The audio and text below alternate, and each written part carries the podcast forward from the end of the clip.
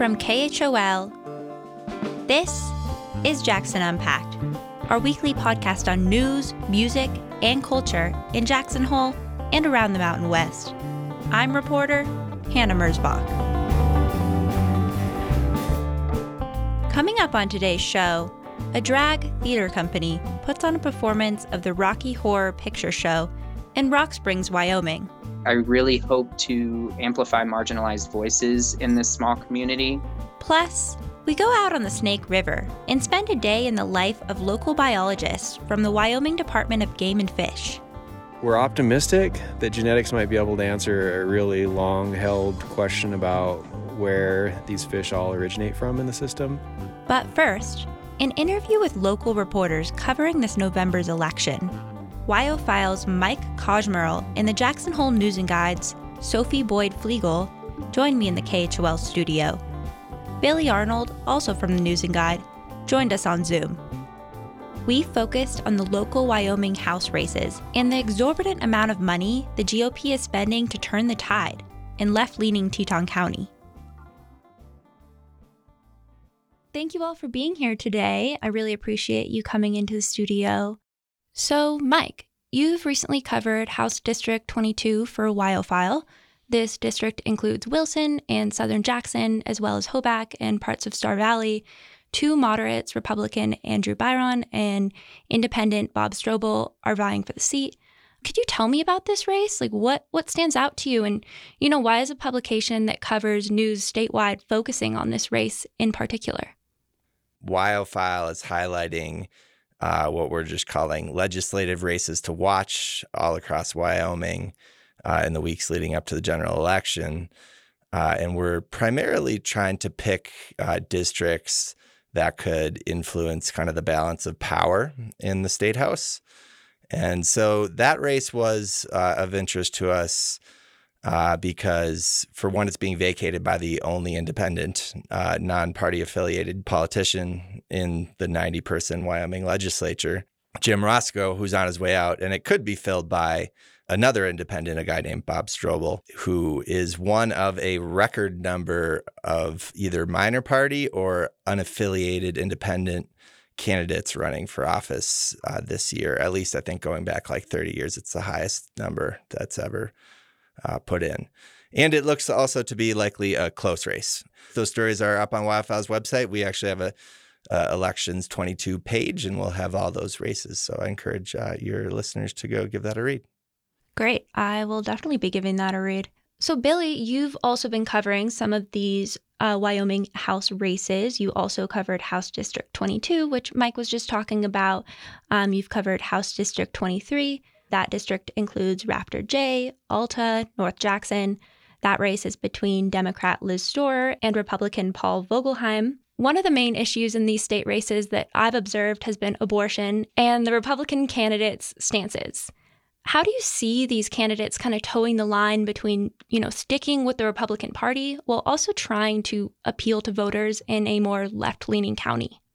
Sure. Thanks for that question. And I agree, it has been a really interesting issue um, through this campaign cycle. Obviously, the backdrop here is that um, the Supreme Court overturned Roe v. Wade um, this summer. The Dobbs decision, basically putting the role for legislating abortion access back in state houses kind of across the country. So, Wyoming then passed a bill that was called a trigger ban, um, which essentially um, banned all abortion with the exception for rape, incest, and the life of the mother.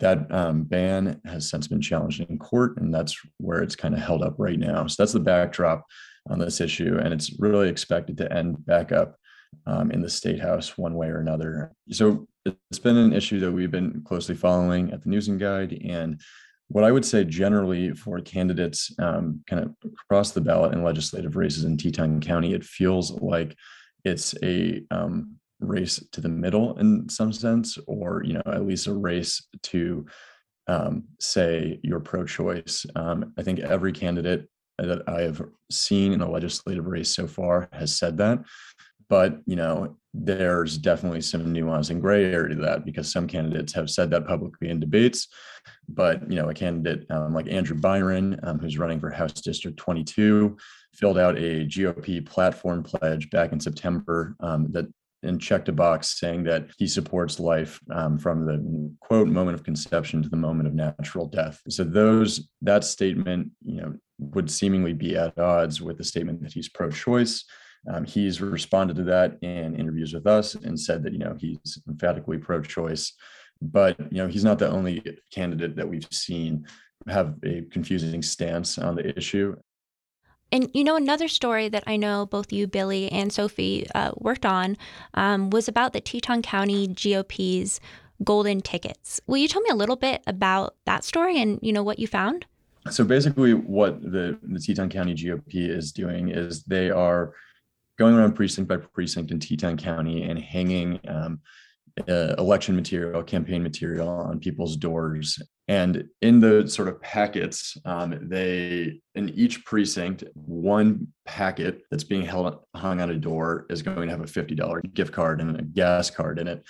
We thought that was interesting, um, just, you know, something we hadn't heard of before. So we called former county clerk, election officials kind of around the state to get their, um, you know, opinion on how that I guess, meshed with um, state election law. And you know what we heard from the Secretary of State's office is, you know, I think in their words, they said it was interesting. Um, they hadn't seen it before either, but if they wanted to decide whether it was legal or not, somebody would need to file a challenge against it, um, or you know, a complaint that they would look into. And and to date, um, you know, when recording this here on Monday morning, nobody has filed a complaint that we know of. Um, but you know, there are election officials in Teton County, um, former election officials, um, the main one being former Teton County Clerk Sherry Daigle, who looked at it and said, you know, that is a really interesting question. It could get um, into the realm of buying votes, which is prohibited under state law.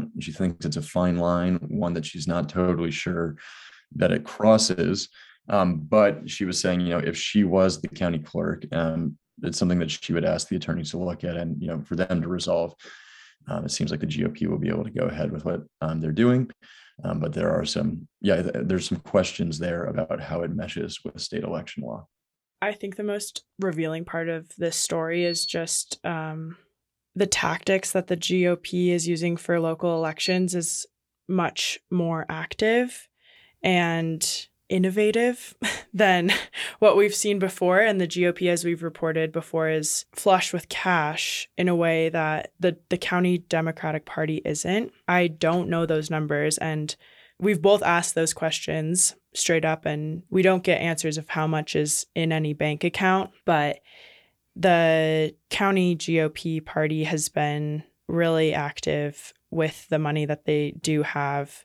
And this is just an example of how that money is being spent in really creative ways. Some say some say it's questionable, um, but it's looking like so far uh, successful. The more active spending that we're seeing from the county GOP that uh, Sophie mentioned, that also kind of trickles down from what they're seeing on a statewide level. And so the state Republican Party which actually has way less funds to spend on elections, is still vastly outspending the Democrats. Uh, I know that the state D- Democratic Party is not sending any money to individual campaigns across states. I mean, do you think this spending will account to changing that makeup? I think the money certainly makes things competitive, and the aftershocks of this spending will probably be felt for a long time. So, even if there's not a legislative red wave in Teton County, uh, a county that voted 70% for Biden in 2020, then we can't necessarily count out the effect of that money on the any grassroots progress that the county GOP is making here. And I think it's also worth pointing out that there are no um, polls, nothing of that kind in Teton County. So the real, you know, bellwether for, you know, whether any of this money is having an impact is going to be election day and what the voters decide.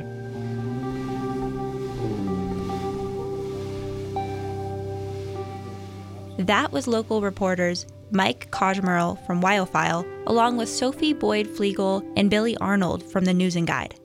early voting is open in Teton County. Voters can return ballots in person or by mail leading up to the election, or vote in person on Election Day, November 8th.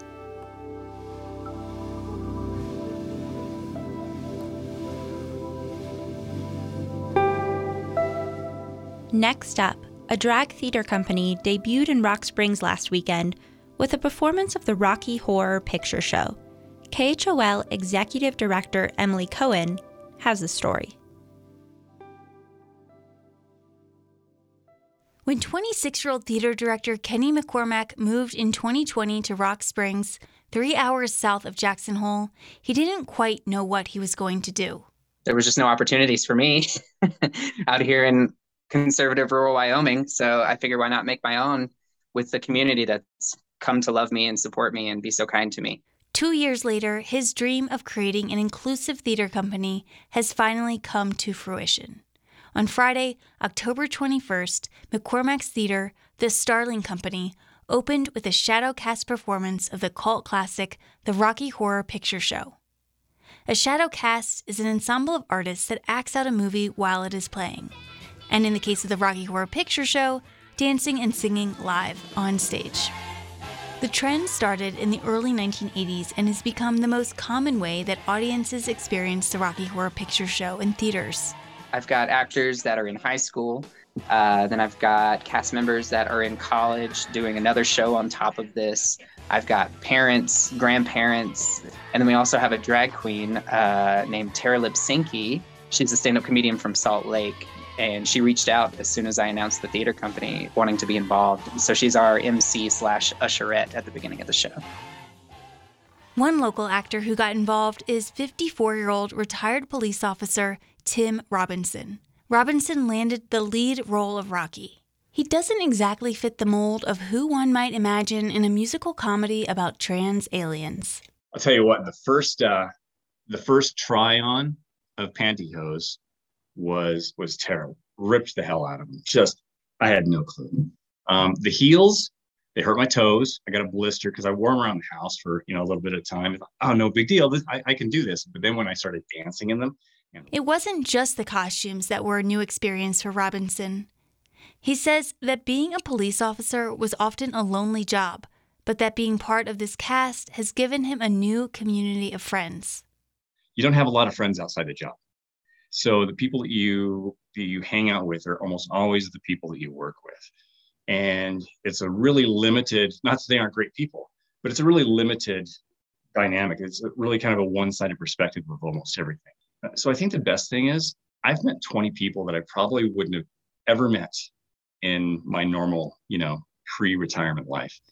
Rock Springs has a history as a roughneck sort of place. It was settled in the late 1800s when people immigrated from all over the world to work in the Union Pacific coal mines.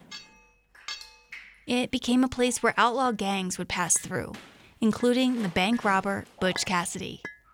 All this is to say, Rock Springs isn't exactly known as a hub for the LGBTQIA community. But that's why McCormack says his theater company is so important.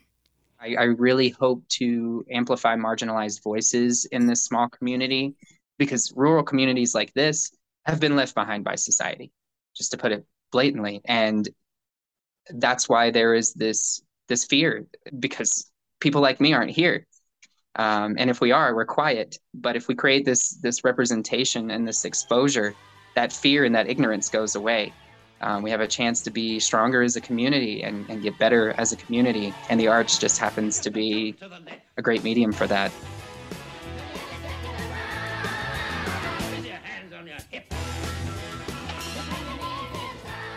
For KHOL Jackson, I'm Emily Cohen.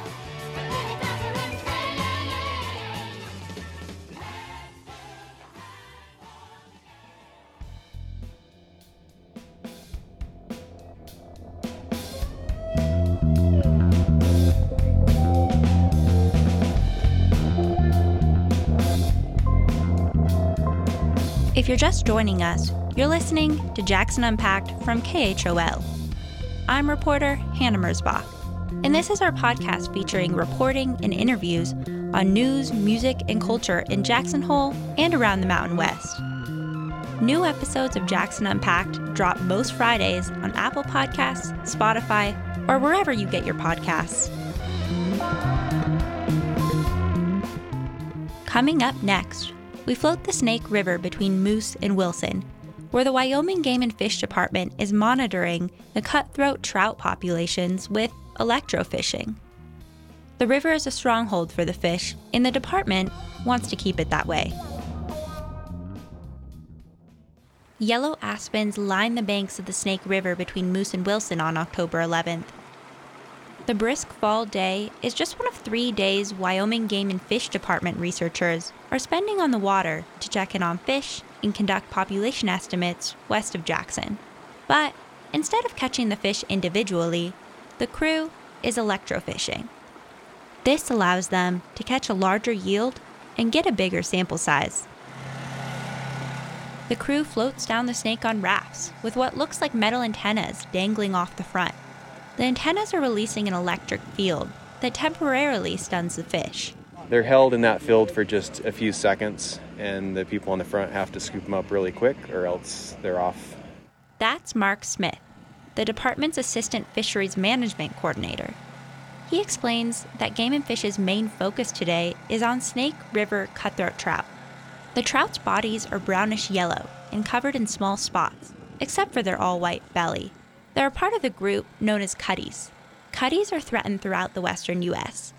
But this very stretch of water is a stronghold for the Snake River subspecies, and the department is making sure minor habitat changes don't tip the scales. Once the crews collect enough fish, sometimes over a hundred in one swoop, they hand them over to the processing raft in a live cage for measuring. We're taking these to the blue boat? I think that's the crew fills a cage with water on the processing raft. Then they dump the fish in. And at that point, we'll take those fish and we'll actually collect the biological data off them, which is largely lengths and weights, which tells us a lot about the age and the conditions in the river. 13.2.89. The largest cutty comes in at around 18 inches long. That's not as big as what the staff found the week before on the National Elk Refuge's Flat Creek, which is known for its trophy fish, but it's still way above average.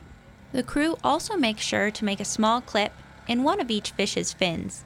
We use that to determine when we come back in subsequent days whether we've encountered that particular fish.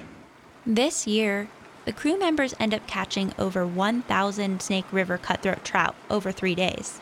They're using the data to estimate the population size in the stretch of river between Moose and Wilson. The results aren't out yet, but the department says all indications look good so far. Fisheries biologist Clark Johnson says this shows that the stretch is still a stronghold for wild cutthroat trout. We, as an agency in the area, don't stock um, cutthroat trout very many places. So all the fish that um, folks are seeing or catching around the Jackson area are likely wild and um, the native fish that's been here forever. Some of the fish had angling injuries, including some that looked like they had been caught multiple times. The injury rate is still pretty low, but the crew says that over angling may become the largest threat to the fish in the years to come. This is already a problem in places like the North Platte River, which flows through Casper. There, an internal game and fish study showed that fish with more severe hooking injuries tended to be smaller than those without. Crew said that an injury like this can limit a fish's ability to eat. But the cutthroat and the Moose Wilson stretch are evading other threats. They rely on cold, clean water, and Johnson says the cool climate in the Tetons has kept the snake from warming like it has in other areas. These conditions have also kept non native fish from gaining a foothold in the region. Luckily, in kind of the greater Snake River area, those threats are pretty minimal, um, which is great, but the, the, same can't be said for some of the other subspecies elsewhere in the state or in the region. And then 0.68. Back on the raft, the crew takes one more step before dumping the fish back in the water to safely swim away.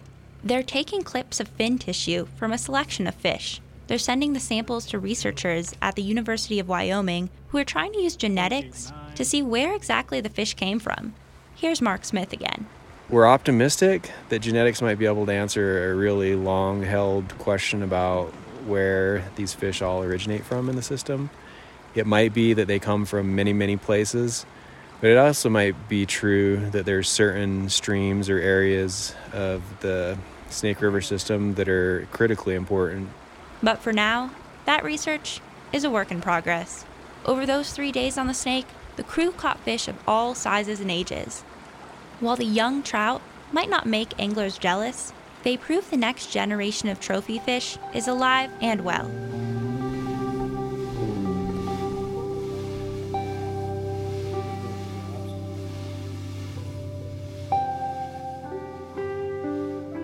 Jackson's Center for the Arts has a new art exhibit that's part of its initiative to showcase artists from more diverse backgrounds.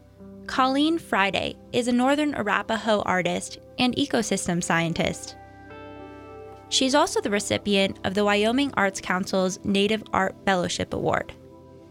Friday's most recent project, Confluence No Nunawu, uses beadwork to represent data on geography, water, and the biodiversity of plants that flourish in tribal lands. In advance of her art opening and live talk at the Center Theater Gallery on October 20th, Friday joined music director Jack Catlin in the KHOL studio. So, you've said your artistic discipline and practice do not follow a typical linear trajectory and do not neatly fit into one field of art that your multiple identities of being Northern Arapaho, a scientist, and an artist are interwoven. That combination of perspectives is really fascinating. How do each of those three identities work together when you are creating your art? When I first was doing sort of sciencey stuff, it was very um like going to school.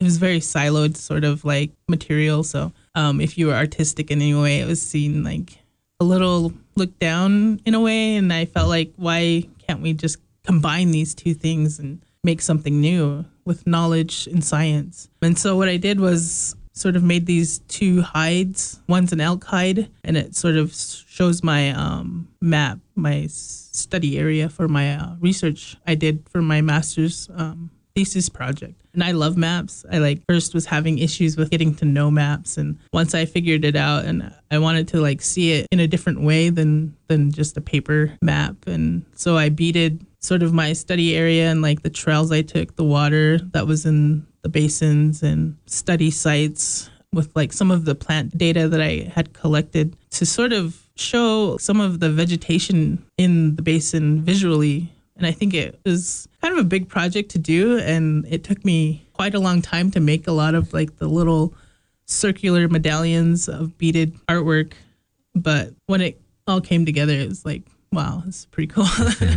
so, how does your science brain interact with your creative artistic brain? I'm really curious about when you're working on, you know, you said your master's, your thesis. Do you get light bulb moments for your art during those moments and vice versa like you're making art and like you start thinking about the scientific something scientific that you need to do like how does that all interact for me it was more about seeing like when i was doing my thesis you have to do a lot of statistics to get like some of the data or see which plants are more prevalent in the basin so that was like a way different brain use. And so like I was like, how can I visually transfer this and translate it to like person just looking at it and understanding like, okay, so there's this much grass in this area versus bare ground. So I wanted them to just be able to see a medallion or see data and be really aware that there's more bare ground in that site than grass it took me a while to nail down like what I wanted to do and which data I was going to use.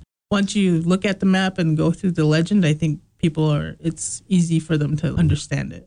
You are the recipient of the inaugural Native Art Fellowship Award from the Wyoming Arts Council, whose goal is to raise the profiles of the highly talented Native artists in Wyoming and celebrate their artistry. Can you touch on the importance of having Native representation in contemporary art in general and what this award specifically means to you? For me, the representation is important because not all artists, native artists, are like traditional ceramicists. Not everyone does traditional realistic sort of imagery of people in their tribe or like traditional in a way that is, I guess, realistic drawings or whatever.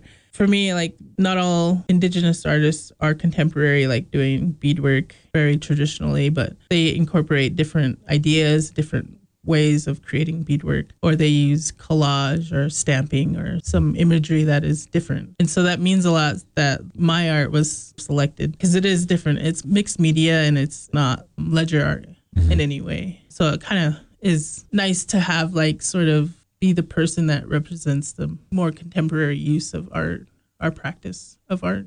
So your collection entitled Confluence No Nu No Woo means where the rivers meet and will be on display in the Center Theater Gallery right outside the window here through mid December. Can you tell us about your inspiration for an execution of this particular collection? For me, it was more just, again, experimenting. Being able to get the fellowship and having extra finance support was nice to start to like use different materials and be able to create new art was really nice to do. Some of it is from previous art show, but definitely like the cyanotype, which is like a sort of photography development sort of process. The imagery is sort of linked to some of the history in Jackson as well as some just general history in the Plains Indian sort of community. And so it definitely is a mixed bag of art that I'm showing, but definitely connects in some way. Like they come together through some of the materials I've used, how they come together too. They're connected in some way. So Jackson actually inspired some of the collection? Yeah, I was just researching some of the elk refuge stuff and how there was a conflict and sort of figuring out how do I represent that without saying it literally, you know, like let people walk through and see what they see when they see some of the pieces. Well, Colleen Friday, thank you so much for joining us here at KHOL. Make sure to visit 891khol.org for more music, news, and culture. I'm Jack Catlin, and this is KHOL Jackson.